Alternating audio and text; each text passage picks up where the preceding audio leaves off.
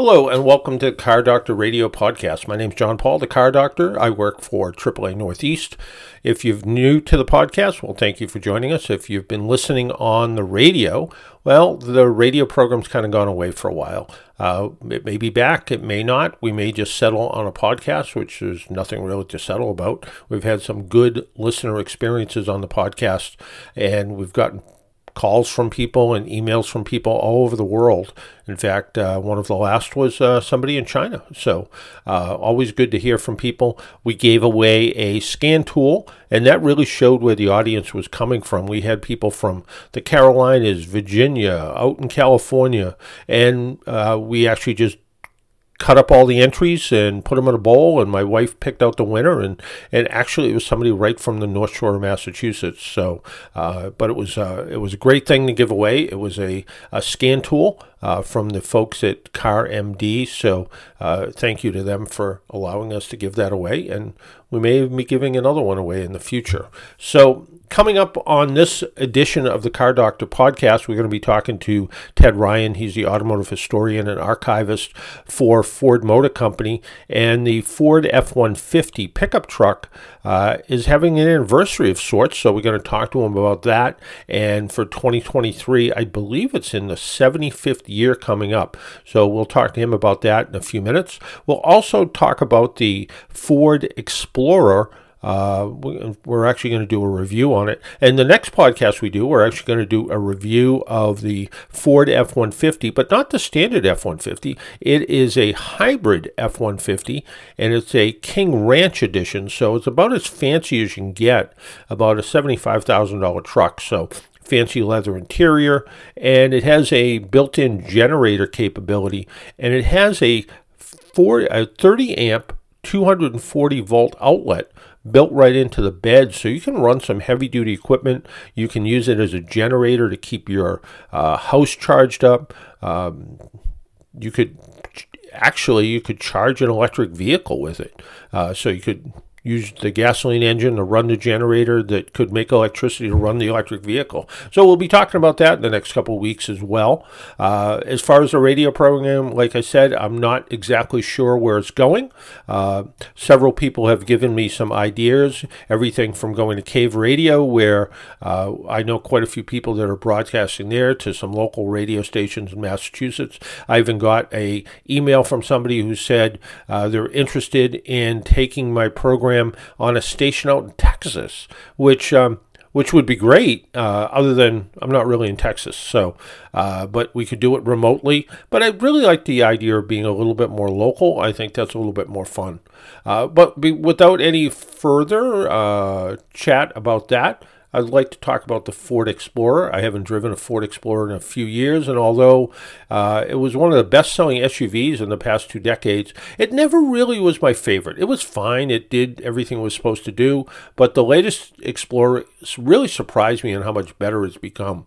There are several trim levels available along with four powertrain choices. Trims include the base, XLT, Limited, and that's what we were driving. The Limited Hybrid, King Ranch, ST, and Platinum. The base XLT and Limited trims come with the surprisingly good 2.3 liter EcoBoost inline four cylinder engine that produces 300 horsepower and 310 foot pounds of torque. Our road test was in this surprisingly capable version. The small turbocharged four cylinder engine produces more horsepower than the old 4.6 liter V8 engine and only a little bit less torque. As I recall, um, the old engine produced about 285 horsepower and 300 and uh, 15 foot pounds of torque, and this four cylinder, 300 horsepower, so more horsepower, slightly less torque at 310 foot pounds. Um, performance is really good, and part of it I think is due to the 10 speed automatic transmission. It really matches the engine design and torque curves really well. Yes, you can go for a much faster, more powerful turbocharged V6, but for many buyers, I don't know if it'd be necessary. To make poor weather driving conditions easier, there are seven terrain management systems system. So whether it's uh, snow, sand, gravel, it all makes it nice and easy. And if you're towing a camper boat or a pair of snowmobiles, for instance, the Explorer is up to the task with the ability to tow up to 5,000 pounds. You can also expect between 20 and 28 miles per gallon. Uh, just out on the highway, taking it nice and easy, going the speed limit. I actually cracked 28 miles per gallon. I think it was about 28.4 four, and that was in about uh, 50 or 60 mile drive. So it is certainly obtainable. My average fuel economy with um, the Explorer was um, in the mid 20s, maybe 24 ish around that, uh, which isn't bad for a midsize SUV that can seat up to seven people. I found the cabin quite comfortable with comfortable bucket seats up front that should make for a good road trip vehicle. Our tester also had the second row bucket seats or captain's chairs, which seemed roomy and comfortable. The third row is not terrible, but you can only do so much with this size cabin. It's not like you this is a Ford expedition. It's uh, it's an Explorer, so you put an extra third row back there. It's going to get a little bit tight, but certainly it's okay. Cargo room is not bad with all the seats in use. Uh, with the third row folded, it's quite generous. The Ford Sync system that years ago was one of the most frustrating voice command systems on the planet has become quite user friendly and capable. The ride is comfortable with limited body roll. The suspension does a nice job of smoothing out uh, what I would describe as our less than perfect roads. And and uh, although it's no sports sedan, the handling shouldn't really disappoint the traditional SUV buyer. Uh, the bottom line is the Ford Explorer is a good SUV. It might not be a great SUV, but it's a good SUV. The interior suffers a bit from some budget cuts, and the last redesign didn't exactly make it a head turner. That being said, if you're looking for a vehicle that's well rounded, capable, has strong safety features, comfortable seats, and a roomy interior, the Explorer by Ford is worth a look. So certainly that is a vehicle if you want to take a look at and see what's going on. I think you'll find it very pleasing. If you would if you have a question about new cars or you have a question about cars in general, you can always send me an email. My work email is jpaul at aaanortheast.com, jpaul at aaanortheast.com or you can go to aaa.com slash car doctor and you can leave a question there as well. Some of the questions that we've gotten in recently, uh, someone was hoping for a little insight on an air conditioner issue with their 2013 Chrysler Town and Country van. They had a mechanic take a look at it and they definitely said it has a leak in the rear evaporating unit. This actually has sort of like two air conditioner systems, one in the front and one in the back. It requires a complete replacement and will cost about $2,500 which they said, yikes. In the meantime, uh, the person, the mechanic, charged the system back up, and the air conditioner seemed to run nice and cold, but then all of a sudden, the blowers in the back of the van stopped working altogether. No air is moving whatsoever, and this all happened within the past three days, and they don't think it's a leak because it happened that quickly. Any thoughts on why the blower stopped moving air? And typically, when a blower fan stops working, it's one of several causes. Uh, it can be the blower motor relay, an open fuse, inoperative blower motor, or resistor block. Um, the inoperative blower motor or switch or wiring is probably kind of more one of the things that's more than likely the issue. It doesn't have anything to do with the low uh, refrigerant charge. I don't think that's the issue at all because uh, I guess the front part is still cool, the back is just not working. So uh, perhaps when they were checking things and looking for leaks, they uh, they loosened something up and maybe knocked a wire loose on the on the fan, which is probably the problem. Uh, somebody else uh, wrote to me. They said they recently purchased a key fob for their 2003 Volvo XC70 from an online store. Uh, it said it came with programming instructions. Uh, unfortunately, the instructions stated that they would need to go to a Volvo dealer or a locksmith. How do I program this remote key fob? Well, some key fobs you can easily program, uh, kind of with putting the key in the door, locking and unlocking doors, hitting some buttons, and all of a sudden magically it programs. Others require specialized tools and software to perform the programming. And this is the case with this Volvo key fob. You're going to need to find a specialized automotive locksmith or return to a Volvo dealer and have the key programmed. So, mm, you know, sometimes you got to read the small print that comes with uh, some of these online offers and see if it says, you know, how to program it. Is there instructions? And again, some of these you might get them and you can still save some money but the idea that you might go to the dealer and the dealer might not even want to do it if it was an aftermarket um, key fob so they might say well we don't do that um, Someone said they were confused. They were being asked to limit uh, air conditioner use over the summer to prevent brownouts, but were also told uh, it would be best to buy an electric car. Can you explain this? Um, yeah, it is.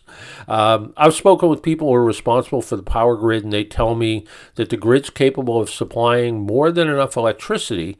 That is not to say that once electric cars become more than 4.5% of the market, there may not be an issue. To help mitigate this uh, potential issue, electric cars may actually help uh, support the grid, and I'll talk about that in a minute. But right now, depending on how you charge your electric car, some people just plug it into an outlet, like you plug in a stove or a, you know, electric dryer or something. Other people have put uh, electric charging stations in, and uh, recently I got to talk to somebody at uh, both National Grid in Massachusetts and a, and a, software company developed a smart meter.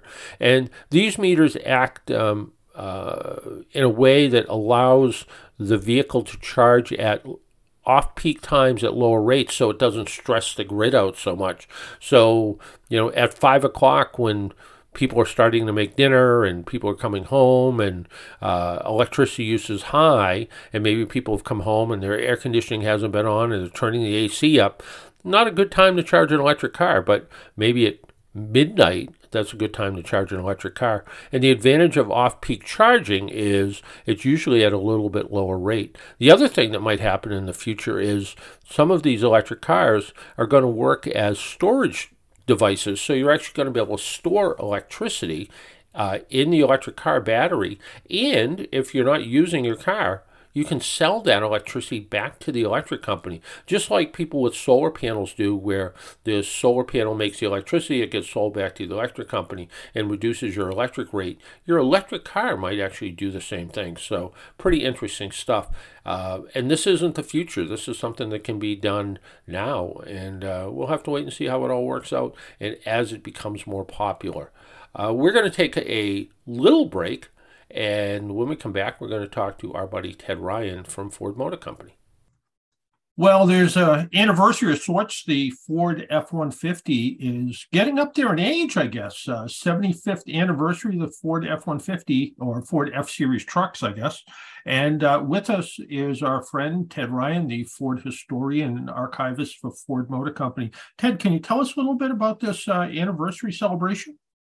I can. Uh, the F Series debuted on January 16th, 1948, so 75 years. But as part of it, we've introduced a brand new uh, Heritage Edition for the F 150.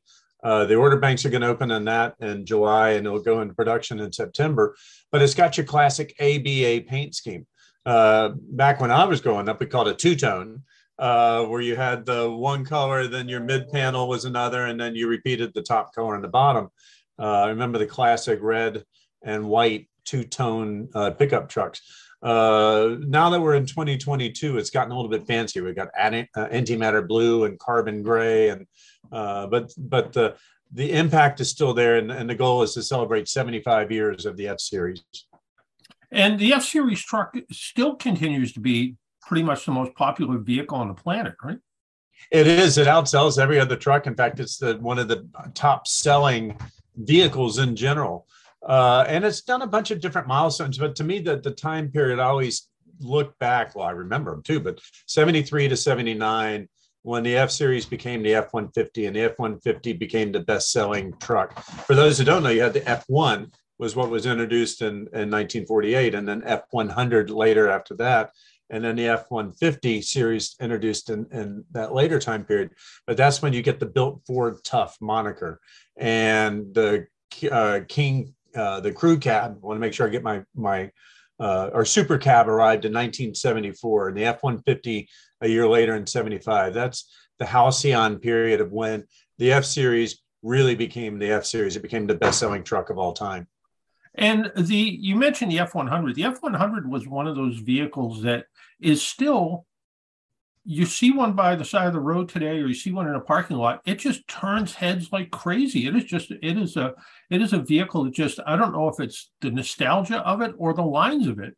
Uh, i think it's, it's the lines. Yeah yeah it does it does a really good job of getting people's attention i know whenever i see one somewhere and i post a picture on facebook or instagram or something it always gets a ton of comments because people like it so much and the the f series trucks if you haven't if you remember kind of being in an F Series truck and kind of looking back to the very first, the F1 version, um, they've grown up a lot too, haven't they?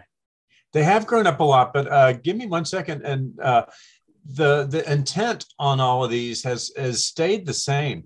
Uh, the language around the introduction. I'm going to read you. So, pardon me. As I'm, here's the opening. Friday, January 16th, 1948.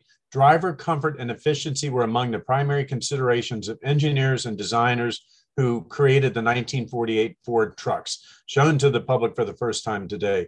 Cabs for the new trucks have been redesigned to assure, I love this phrase, living room comfort. Uh, they provide seven inches great. You know, it reads like the same thing that you would see today when you're trying to decide between your your king cab and your your this and that. So for for 75 years ford has been finding a way to make trucks that our customers really want because we understand who they are and and what they need and that first line that you just read could also be the first line of the introduction of the of the lightning pick.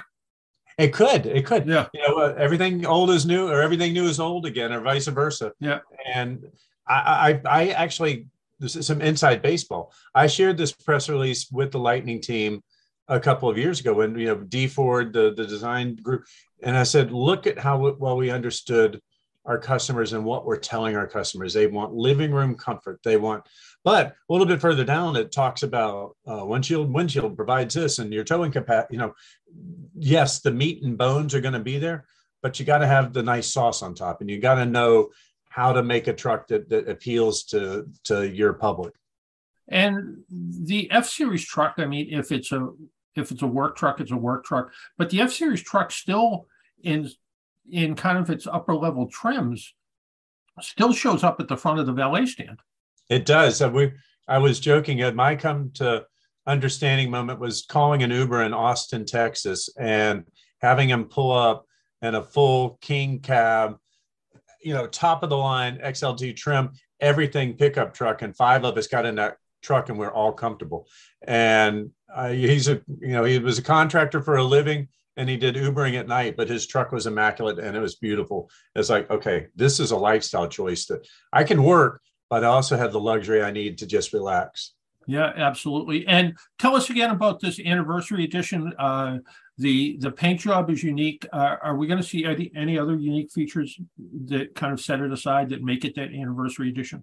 Uh, there's a couple, and I'm uh, just to make sure I'm accurate. Distinct uh, seat trim covers featuring more unique inserts, plus embossing on the console. And when you get to see them in person, look for some Easter eggs. With all the Ford products, there's always a couple of Easter eggs uh, hidden in there. The the that that you can look for, but the different colors are race red with upper and lower carbonized gray, atlas blue with upper and lower agate black. My favorite is antimatter blue midsection with upper and lower carbonized gray. Uh, and then avalanche, which is the white with upper and lower uh, black. So imagine black with a white stripe down the side with another black uh, uh toning at the bottom. They're going to be beautiful. They they are. That, that's uh, that's a tuxedo truck. Yeah, it is. When when I was growing up, we called them the two tones. Uh, right. The two, and that was actually how brand how Ford branded them. Uh, so the the two tone I, I, I told the marketing team i said we need to bring back uh, two tone that that phrasing but they wanted to go with aba so i guess it makes sense. Aba is. Well uh, you said the order book's going to open up for the anniversary edition when? Order books will open in mid-july with production starting this fall. So you're not going to have to wait too long after you order. Uh, we, we've made that mistake of, of opening order banks too soon and uh, and having the orders flood in and make people wait a year. So we're going to try well, and shorten that time. The, the good the good thing is again, people people are in fact waiting. So you know, people are happy to get their vehicles. So all good stuff. Hey Ted, I want to thank you for taking a little time out of your day and joining us on the Car Doctor program. Thank you so much for having me today. All right, take care. Bye. Bye.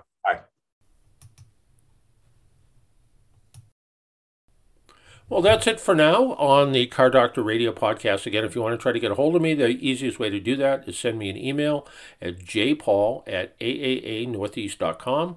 And uh, I look at my email generally all the time. So, and I do answer every single email I get. So there's no such thing as a silly question. People say to me, you know, is this a silly question? Nope, no such thing as a silly question. I answer just about everything and uh, always happy to try to help people. So whether it's a car repair problem, maybe you're thinking about buying a car, maybe you're thinking about selling your car, or you're thinking about buying a used car, I can probably try to help you with making those decisions as well.